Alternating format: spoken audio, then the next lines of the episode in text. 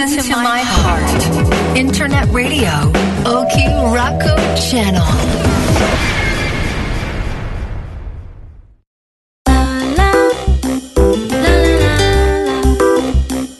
はいこんにちは人生上昇軸足立でございます同じく澤です本日もどうぞよろしくお付き合いくださいよろしくお願いしますはいえー、澤さんの座禅やってらっしゃってはい、ね、呼吸の話さっきしてたんですけども、ええ。ーね呼吸のリズムーうん。の話になりましてね。はいはい。澤、さんなんかある本で呼吸のリズムについて教えていただいたんでできたらお気楽聞いてる方あの座禅やってる方うん。えーねくまあ、伝統的な座禅っていうのは呼吸禅というか、はい。ね、呼吸に自分の呼吸に意識を合わそうというのが、まあえー伝統的な座禅なんですけども、はい、えーそれをやっている方いらっしゃると思うので、はい。はい、ぜひちょっとご紹介ください。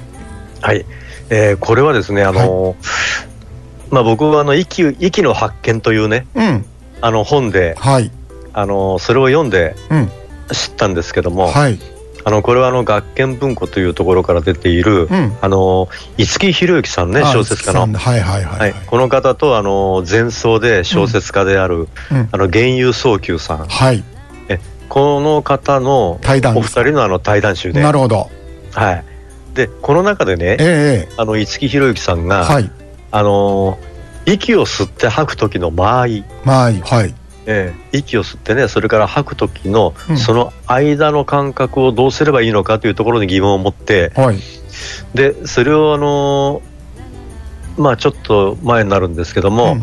あのニューヨークね、ええ。アメリカのニューヨーク州にあるあの大菩薩禅道金剛寺というお寺があってニューヨークに、ニューヨークに、ええ。これあの禅寺でね、禅寺でね、ええ。ええ。であのともう当時の住職でえあの島野栄道老師という方がいらっしゃって。えはい、でこの方はねあの、うん。去年の2月に宣言されたんですけどあも。あ、そうなんですね。ええ。であのこの方にね、はい。あの五木ひろゆきさんがえあのその息を吸ってから吐く時のこの間合いとはいどうすればいいのですかってこう聞きましえたのね。なるほど。ええそしたらあのはい、波がドーンと寄せてきてはい。ザーッと引いていきますね波その時がね。ええ波が、でその時、一瞬波が止まるような感じになりますね、うん。でそんな感じでやればいいんじゃないですかってこうその老師がお答えになられたんでですね、ほうほうほうほう。え波のリズムってことですか？え波のリズムですね、でこれ僕実際に今座禅する時やってるんですけど、うん。はい、どうですか？あのうん本当にねこう、うんイメージ最初イメージするんですよはいはい波がねこうザブーンとねこううんドーンと来て、でその時に吸ってはい。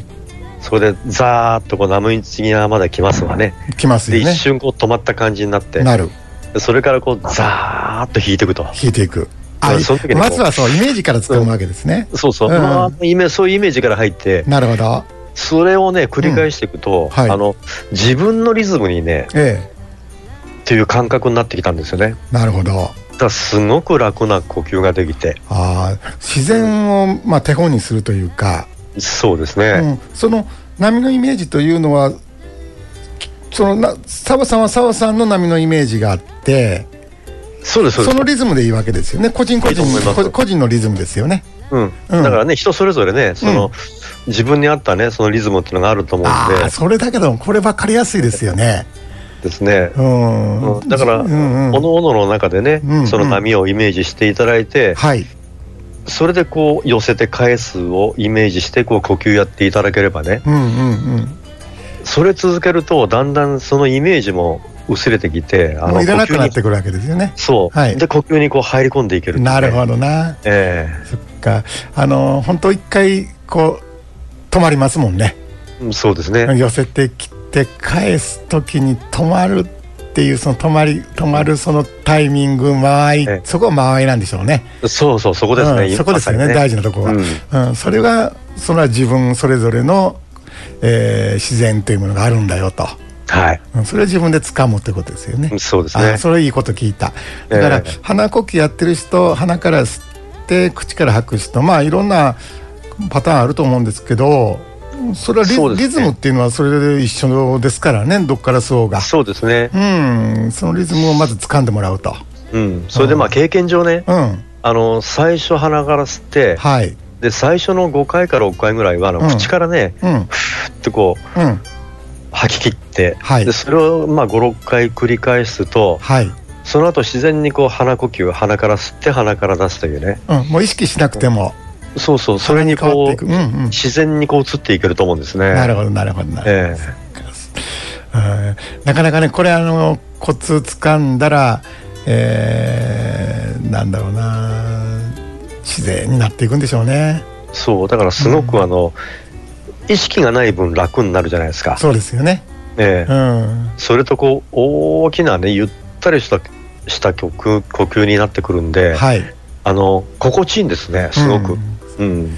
僕も実はさっきちょっとやらせてもらったんやけど、はい。い、やほんまこれこのリズムだなと思いましたねやっぱり、うん。うん楽楽ですよ、そうですね、うん、呼吸をするっていうこれどうしてもするってなると私っていう自我がやろうとしちゃうんだけど、そうそう。うん思考ですから自我って、うん、うんやろうとするとリズムって分かんないんだけど、そうやっぱ構えちゃいますからね。ね体に任せるっていうのが一番やっぱり楽だし、そうですね。うん、それでやっぱり、えースーッと今に入っていくんでしょうね。うん。うん、ぜひね座禅やってる方、まあ普段お父さんやってる方もたまにはね、えーその呼吸のね、えー呼吸禅っていうのもやってみてもいいと思うしうんそうですね。澤さん呼吸禅やったりどっかで音禅に切り替えたりしはるって以前聞いたことあるんですそうですそうです。えあの僕大体はうん。音禅から入るんですよ、あ音禅から入る、ええはい音禅から入って、うん。それでこうだんだんこう集中できてくる時にはい、あのそのままヘッドホン外してはいはい。それであの呼吸禅に移るというね、なるほど、えうん。ルーティーンみたいなのがあるんですね。えそうですね。大体そんな感じでやってますね。ああなるほどなるほど。はい、ね、これっていう決まりがないんでねそういうふうはい。になんか、自分のその時の気分でもいいし、そうそうそうう。ん、そう、あの、あもうルーティンがあるんだっていう決めてもいいし。そうですね,、ええねその人その人で、うん。ええただ今の自然の波のリズムっていうのをぜひ一回試してみていただきたいなと思いますね。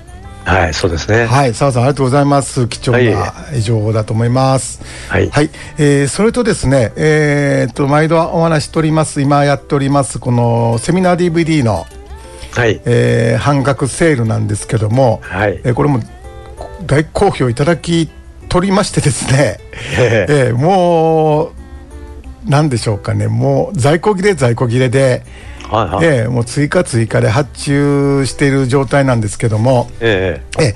えーおかげさまでありがとうございます。うん。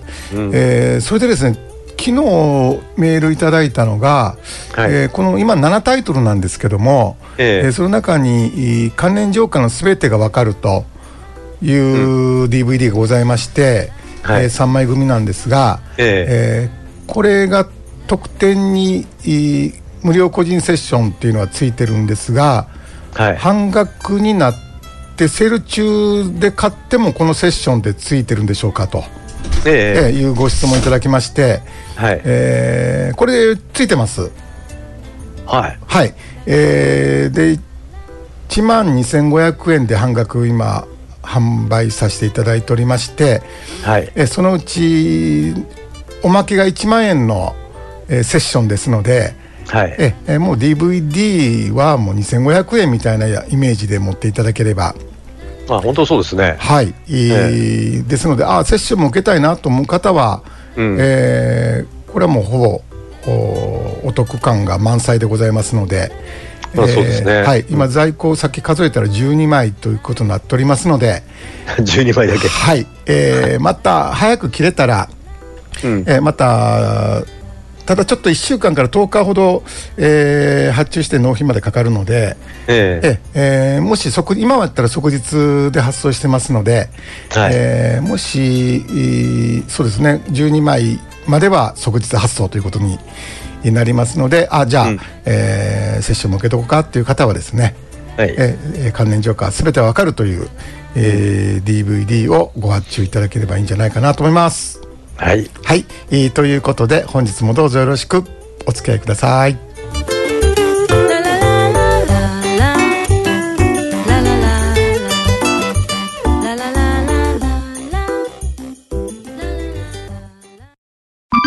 Internet Radio. Oki Raku Channel.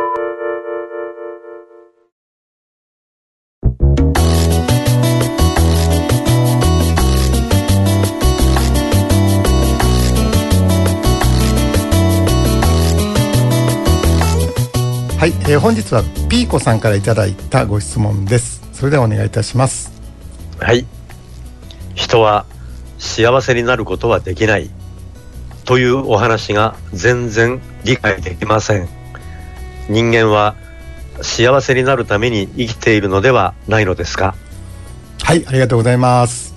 はい、はい、えー、幸せになるために生きている、うん、ね、大多数の方がそう思っていらっしゃると思うんですけども、ですね。ね一生懸命頑張ってお金を稼いで、うん、はい。えないものを手に入れたり、うん。ね、何らかの問題を解決したりすることで、ええ。ー、幸せな人生に近づいていくんじゃないかなと、うん、僕もずっとそう思ってねえー、もう40年とか、えー、生きてきたわけなんですけども、そうですね。もう疑いなくそう思ってますもんね。誰もがそう思ってますよね大体、えー、うん、で、えー、そんな時に僕沖縄に行っておりまして、はい、例のホテルで起こったこの私服体験。はい。えー、ずっとそう思って生きてたのでこの人生最大の衝撃だったわけなんですけども、うん。えー、その時に僕はあのー、ホテルの喫茶店のフロアでですね、はい。えー、ソファに座ってぼーっと天井見上げてただけだと。はい、なのにですよ、うん、えー、これまでの人生で体験したことのないような強烈な私服感、はい。まあ、幸福感に包まれてしまったと、うん、多分34分ぐらいだったと思うんですけども、ええ、もう人生を変えるきっかけには十分だったんですよねこれが。うん、なんたって何にもやってませんので。うん、うん、それが全て今までの幸福感のどれよりも強いものだったということなんで、うん、えー、強烈だったんですけども、ええ。ー、その時に全ては逆だったと。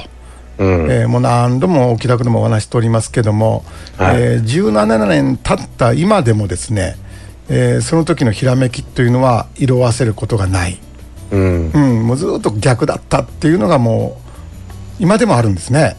はい。えー、でまああ逆やっちゃったんだなっていうことをこういう話をさせていただきますと、ね、これねすぐにね願望実現につなげちゃう方がやっぱり出てくるんですよ。うん、うん、あ逆やってたんであれば、ええ、願望も逆にすればいいんじゃないかなと。うん、うん、逆の願望を持てばいいんじゃないか。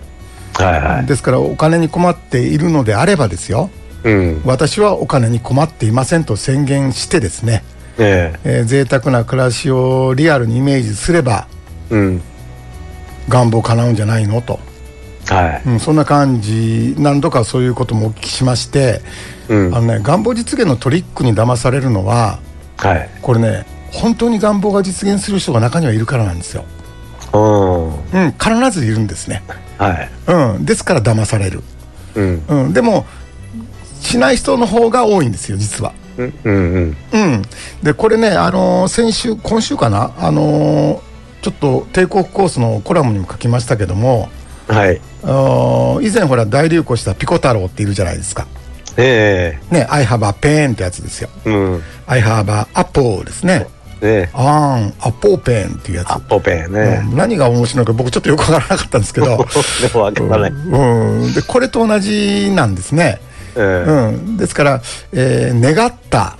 うん、こっち右手で願った、ええ。ー、左手が叶ったみたいな、えー、お願望実現っていうね、うん。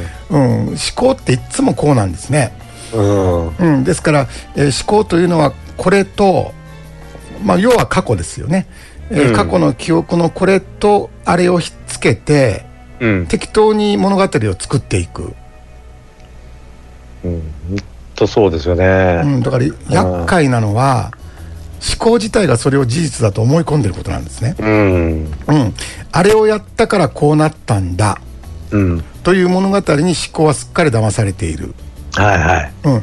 えー、だから原因と結果の法則って、えー、みんな信じちゃってるわけですよ。うんうん。うん。えー、あれをやったからこうなったんだと、えー、疑うことがないんですね。そうね、うん、これあれですね、うん、あの人間体験ゲームの DVD にも入ってますね。そうそうそうそう。コロコロナことかね。そうなんですよね。もう膨大な記憶からこれとあれをこう取り出してアップオーペンってやってるんですけど。そうそうそうそう。あーだからねえーまあ思考っていうのはこれ自然にこうなんていうかな僕らが思考してるわけじゃないんでね、ええ。うん、そういう思考をやってきているので、うん。えーもうなんていうかな思考ってもうあれこれ問題事を作り出して、ええ。えその問題を解決すれば幸せになれると、うん。うん、そういう方法が、えー皆さん探してらっしゃると思うんですけどもはい。これではねこれいつまでたっても幸せにならないはい。やってこないんですね、うん。うん、だって思考ってもう次から次へと問題を作り出すじゃないですか。うん。だってあれが足りないこのままではダメだと。うん。これが思考の基本的なパターンなんですよ。はい。これはずーっと変わらないんですね、うん。うん、でも何度もおあの話してますけど人間業界ってに二元世界ですから、はい。うん、もう善と悪ってワンセットなんですよ、うん。うん。えーですから縁がある、えーその縁は次の縁の原因になるじゃないですかはい。で縁縁ってこう縁が縁がずーっとつながっていくわけですよね、うん。うん、ですから都合の良い現実が起こったとしてもねその現実は都合の悪い現実の原因になってるわけですよ実は、うんなるほどね。うん、ええ。逆につ悪い現実っていうのは良い現実の原因になってるわけでございまして、はいはい。何をどうしようがこの仕組み自体を変えることができないわけですよ、うんうん、じゃあ一体どうすればいいのかっていう話になるんですけどもはい。もうこれはもう答えは実にシンプルでございましてうん。もう幸せという概念をはい。手放す、はい。ね、その手放した瞬間に不幸な現実も消えてしまうわけですよ、うんそうですね。これはもうほんまにシンプルな話であって、うん。これね、えーいえいえもう幸せだけにしたいんですってみんな言うんですよ、えうん、これねもうできないって、え本当そうですね。うん、それもう絶対できないんだと、うんしうん。もし幸せだなって感じたら次不幸が待ってると思ってください、うん。うん。うん、でもねこんな話してもねああ、ええ。幸せ手放すんですか？はいそうですか。了解ですってわけにいかないんですね。うん。なぜなら自我の仕事っていうのがはい。欲求湧いてきた欲求を満たこ満たすことが自我の仕事であって、ですから自我って自我イコール思考なんですけどもええ。自我は常に今ないものを探す。そうね。だからね僕はあの常々こう、はい。か最近感じたのがね、ほう。あの脅迫観念あるじゃないですか、えもうこうしなきゃいけないんだ、もうこんなんじゃダメなんだっていうのね、えはいはいはいはい。その脅迫観念自体が欲なんですよね、そうなんですよ、えうん、えだからもうその欲を満たそうとしてこうじゃなきゃダメだこうじゃいけないんだってやってる限りは、もうあのエンドレスでさもそうなんです。よ うもう終わりはないですよね、思考をずーっと観察してると分かるんですけどえ純粋な思考ってえうん。まあどうだろうな。5%とか10%ぐらいですよ1日の中で。ええ。で9割の思考ってうん。欲なんですよ、うん。うん、欲を帯びてるんですね、そうね、うん、ですから、えーあ今何時だろうってこれも思考だけど、ええ。こんな思考に欲はないじゃないですか。はい。でもそんな思考ってほとんどないんですよ1日の中で、うんうん、だからほとんど9割はもう欲を帯びてると思っていただければ、うん常にないものを探して、えーどうやったら、えーこのないものを手に入れることができるんだと、うん。うん、だからね思考って止まんないでしょ、止まんないですね、常に考えてるんですよ、そう。ん、ですからね無意識にはう、うん、この幸せリストなるものがございまして、ええ。うん、そのリストに書かれているものを手に入れるべく日々悪戦苦闘してる思考は。はいはい。だから思考って止まんないんですよ、うん。うん、だからね、えーいくら僕は思考を手放してくださいなんて言ったとしてもええ。自我はなかなか承諾しない、はい。うん、しだって幸せリストあるから。うん。こんな幸せリストを手放すわけがないんですよ、はい。うん本来はですね、うん。うん、だからねただただ幸せを手放せって言ってるわけじゃなくて、うん。うん、だから今回はあの代替品としましてね。はい。うん。ただ幸せ手放せったって手放さないんでえじゃあもう幸せを感じるためのシンプルな方法。えはい。えこれを今日はちょっとお話ししたいなと、はいはい。はい。えー思うんでございますけども、はい。えー本当の幸せっていうのはうん。未来にやってくるもんじゃないんですね、はい。うん、未来ではなくて今この瞬間にあると、うん。うん。えーしかも二元性を超越してるわけじゃないですか。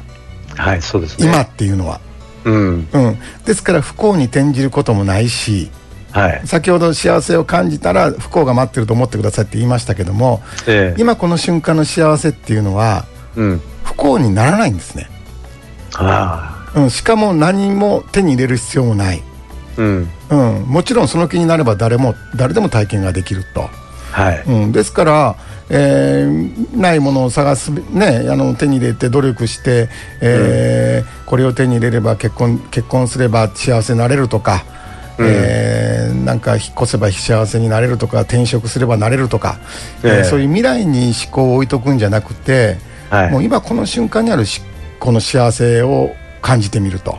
うん。うん、ですから、えー今この瞬間には時間がないんですね。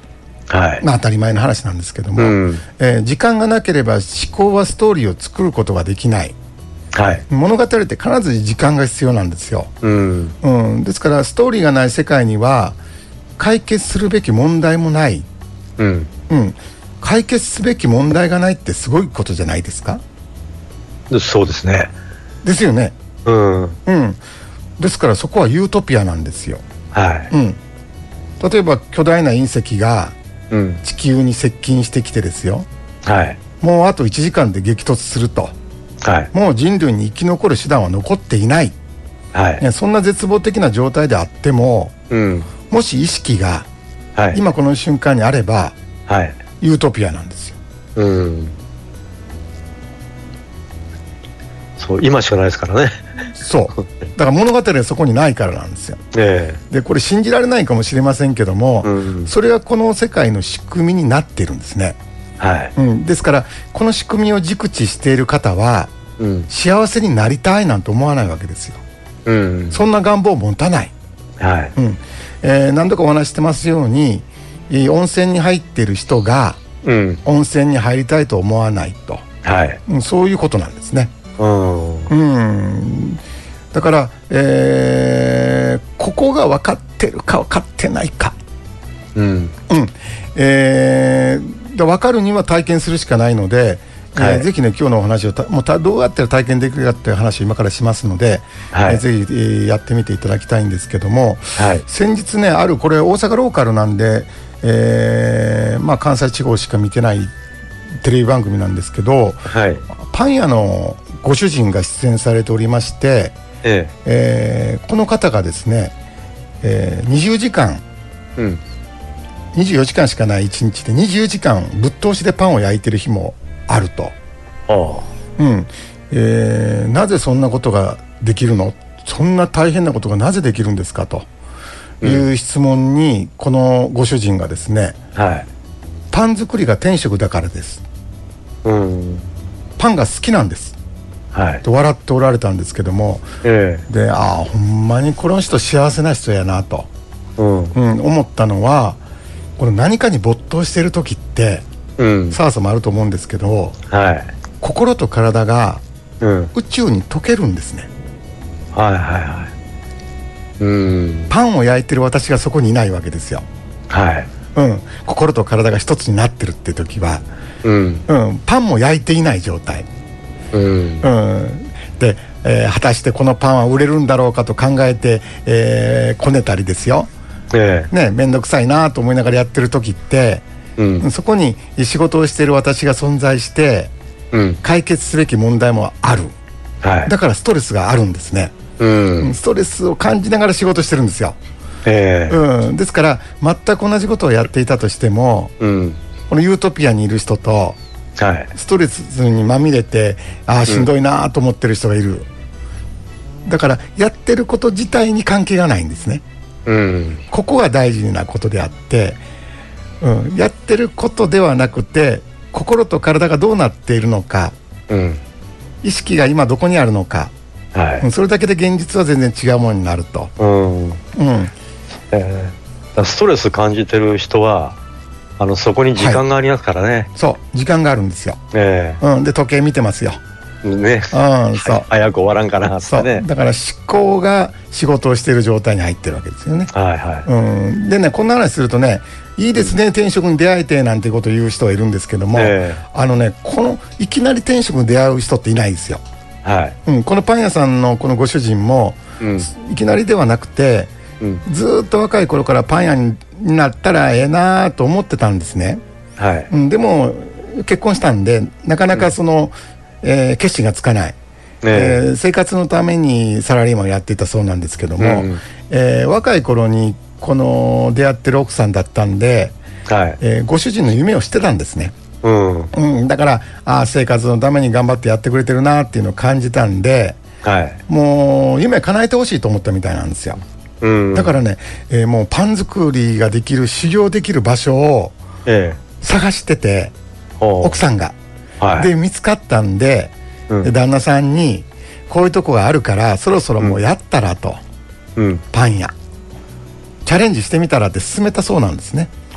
できた奥さんやな。ああそう。で なかなか珍しいでしょ、逆に普通はなんだろうな雇いてくれとサラリーマンと、うん。安定したね。そうパン屋なんかやられたら私も手伝わなあかんがなと、うん。うん、そういうのがまあ主流かと思うんですけど この人はそうではなかったみたいで、あうん、であそこまで言うてくれんねやったらということで、えご主人も勇気を出してね、はい。えー会社を退職しまして、うん。えーパン修行に出たそうで、はいうん、ですからえ最初からうまくいったわけでもないし、うん。うん、あの最初から転職だっつってやったわけじゃないんでね、えうん、で今はうまくいってるけどもこれからうまくいく保証もないわけですよ、えうん。うん、だからねもう先のことはああだこうだ考えたところでもうどうしようもないともうやると決めたらえもうやるしかないと、えうん。うん、淡々とやっていくしかもうないんですね。そうですね。うん、あのあの人生の楽園っていう番組がね6時からやっってますよね日曜日ね。やってますね、うん、あのもそうですよね。本当にこう脱サラしてねうん、あのカフェやったりそう。蕎麦屋さんを自分で開いたりとかね。えやっぱ本当にこうね自分の本当にやりたいと思うところにこうどんと進んでますわね。ーそうですよね。えうん、そうそうそう。でね、えーまあ人生の楽園の人もいるし、えうんうん、あのー楽園じゃない人もいると思うんですね。うん、みんなだあの年になったら楽園に入っていくわけじゃないんでね。ええそうねうん、だからまあ人生の楽園の人たちを集めている番組なんで、ええうん、その中でも苦労もされているってことですよね澤さん言ってらっしゃるのは。そうそうだからね、決して自分の思う通りには進んでないですよね。そうなんですよ。うん、もうね山あり谷ありの中で、そうそうそうそう。ね、それで最終的に周りからの助けもあり、あそう。ね、それでこう成り立ってるというね、そういうことそういうこと。うん。うん、だから願望実現なんかやってないわけですよ要は、そう。ん、もうもうこれだって決めたらもう行動を実行してるわけですよね皆さんね。うそう。だから願望じゃなくて目標になってるんですね。そうそうそう。だから願望実現の言葉自体は僕よくわかんないんですけど、え。えーもう目標実行ですよね普通は。そうですね、うん、という私も以前はもう心と体バラバラでございましてですね、ええ。ー体は今いつもここにあるんでしょうけども、うん。えー心は過去か未来をずっとうろうろしておりまして、はい。えー苦しみって結局は心と体が離れてるところにやってくるじゃないですか。そうですね。ねえー心は先へずっと行って体が待ってくれっていう状態であったりはい、とっくに終わった過去に心がバーンと飛んで、うん。体は今にいてで、うん。この隔たりが苦しみなんですよね。うん、そうですうね、ん、うん。ですから問題を解決しても、うん。えー願望が実現しても、はい、ね、条件付けされたえー幸せっていうのは実は永遠にやってこない、はい、うん、もし、えー幸せやってきたんだなって感じるんであれば、うん、必ず先ほど言いましたように幸せではない現実が待っています。はい、これがね二元世界の仕組みなので、うん。これはもうどうしようもないと、そうですうね、ん、ですからこのなんかコインがくるくる回る人生から脱出するためにはうん、これねいかにして没頭した日々を過ごしていくかなんですねやっぱり。はい、うん、だからそれは仕事じゃなくてもいいわけですあの趣味でもいいし、ええ。えーボランティアでもいいし、はい。えー何でもいいんですけども、うん、お何かね自分がやりたいなと思うことあるはずなんですよ。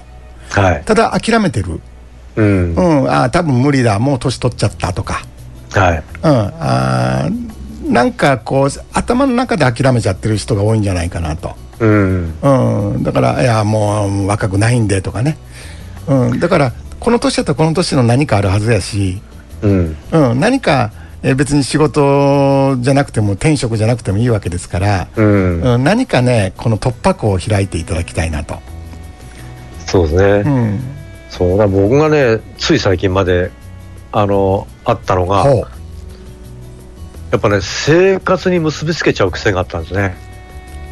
なんかやりたいことねあ生活の生計を立てるということですか？そうそう、はいはい。あの要はね好きなことね、うん。うん。これやりたいけどね、ん。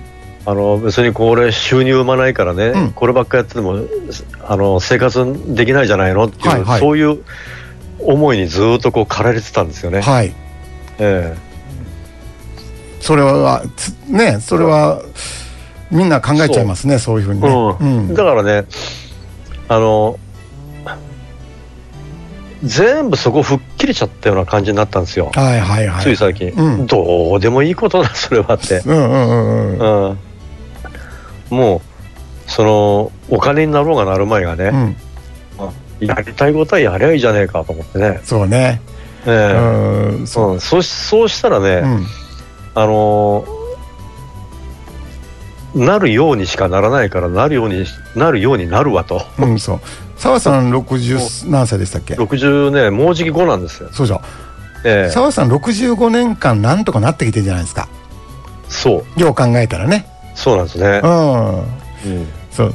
だから本当にねあのうん。鬱になった頃ね、うん。職もなく収入もなく。はいで学まだ子供のが3人いてね、はい。うん、学校もある。うん。うん、これから高校がある大学もあるとかね、うんうんそんな中で収入がない、うん。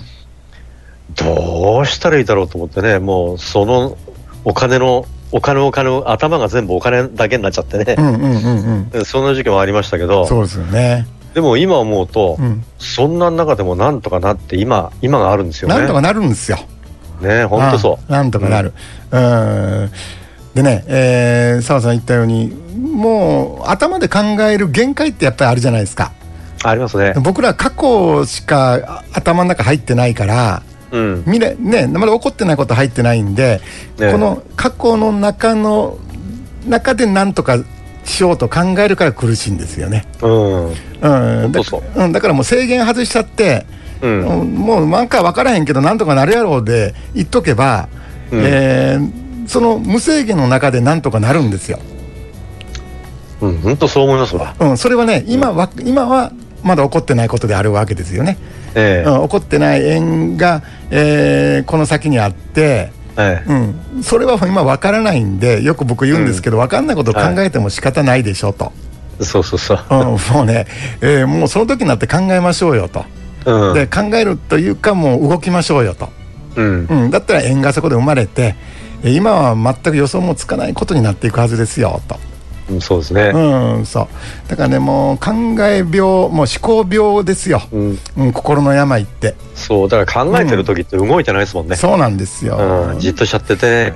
苦しい時ああじゃないはこうじゃないやってるそうから。そう大概も苦しい本当になんか苦しいって病むっていうのはなんかまあ考える時かな、うん、うん、体が動いてさっき言った心と体が一つになってる時って、ええ。もう私がいないんで私の苦しみもないんでね、うん。なんとかそういう時間を、えー一日の中でどうやって作っていくか、うん、うん、だから今何も思いつかないっていう人はもう座禅やりゃいいわけですけどね。そうですね。うん。どう面白い面白いもんでっていうかなんちゅうかあれですもんね。うん。だからその考えずにこう動いてるじゃないですか、はいはい。そうすると、うん。なんか縁が生まれてくるんですそうよね、なんですよでその縁に沿っていくとなんとかなっていっちゃうんですよそう。ねだからね、うん。縁ですよ、そう。ん、だから動くって大事ですよね。ううん、うん、動いて縁を作っていくと。でそれがちょっと悪縁に感じたとしても、さっき言ったように悪縁は良縁に変わっていくんで、、はい。いずれ。だからその悪縁も大事だったりするんですよね、はい。うん、だからねどうなるか分からへんから頭で考えんと動くこと、それでね一つだけ最後にコツっていうのがありまして、はいえーこれねあえて負荷をかける、うん、うん、ちょっとちょっとでいいですよ、はい。うん、というのはね簡単にできることをやってたらええ。思考って考え放題考えるわけですよ。はいはい。うん、だって体勝手に動くから、えー、いつもの惰性でやってることをやってても、はい。うん、だからねちょっと負荷をかけていく、うん、ですから逆に集中しなければできないことをやっていくことで、はい、思考って静まって、うん、自然に没頭状態に入っていくんですね。はい。うん、ですから、えー、しっかり集中しなければできないなみたいなことをちょっと負荷をかけて、うん、えー、5キロのバーベル簡単に上げれるんやったら、はい、ちょっと2キロ足してみるみたいな、はいはい。うん、そんなイメージでいいと思うんで、うん。うん。えー、5キロ走れるんやったら今日は6キロにしようとか。はい。うん、仕事もいつもこの時間に終わってんやったらちょっと30分足そうかとか、うん、なんか知らんけどね、えー、はい、えー、自分のちょっとあえて自分に負荷をかけてチャレンジすると。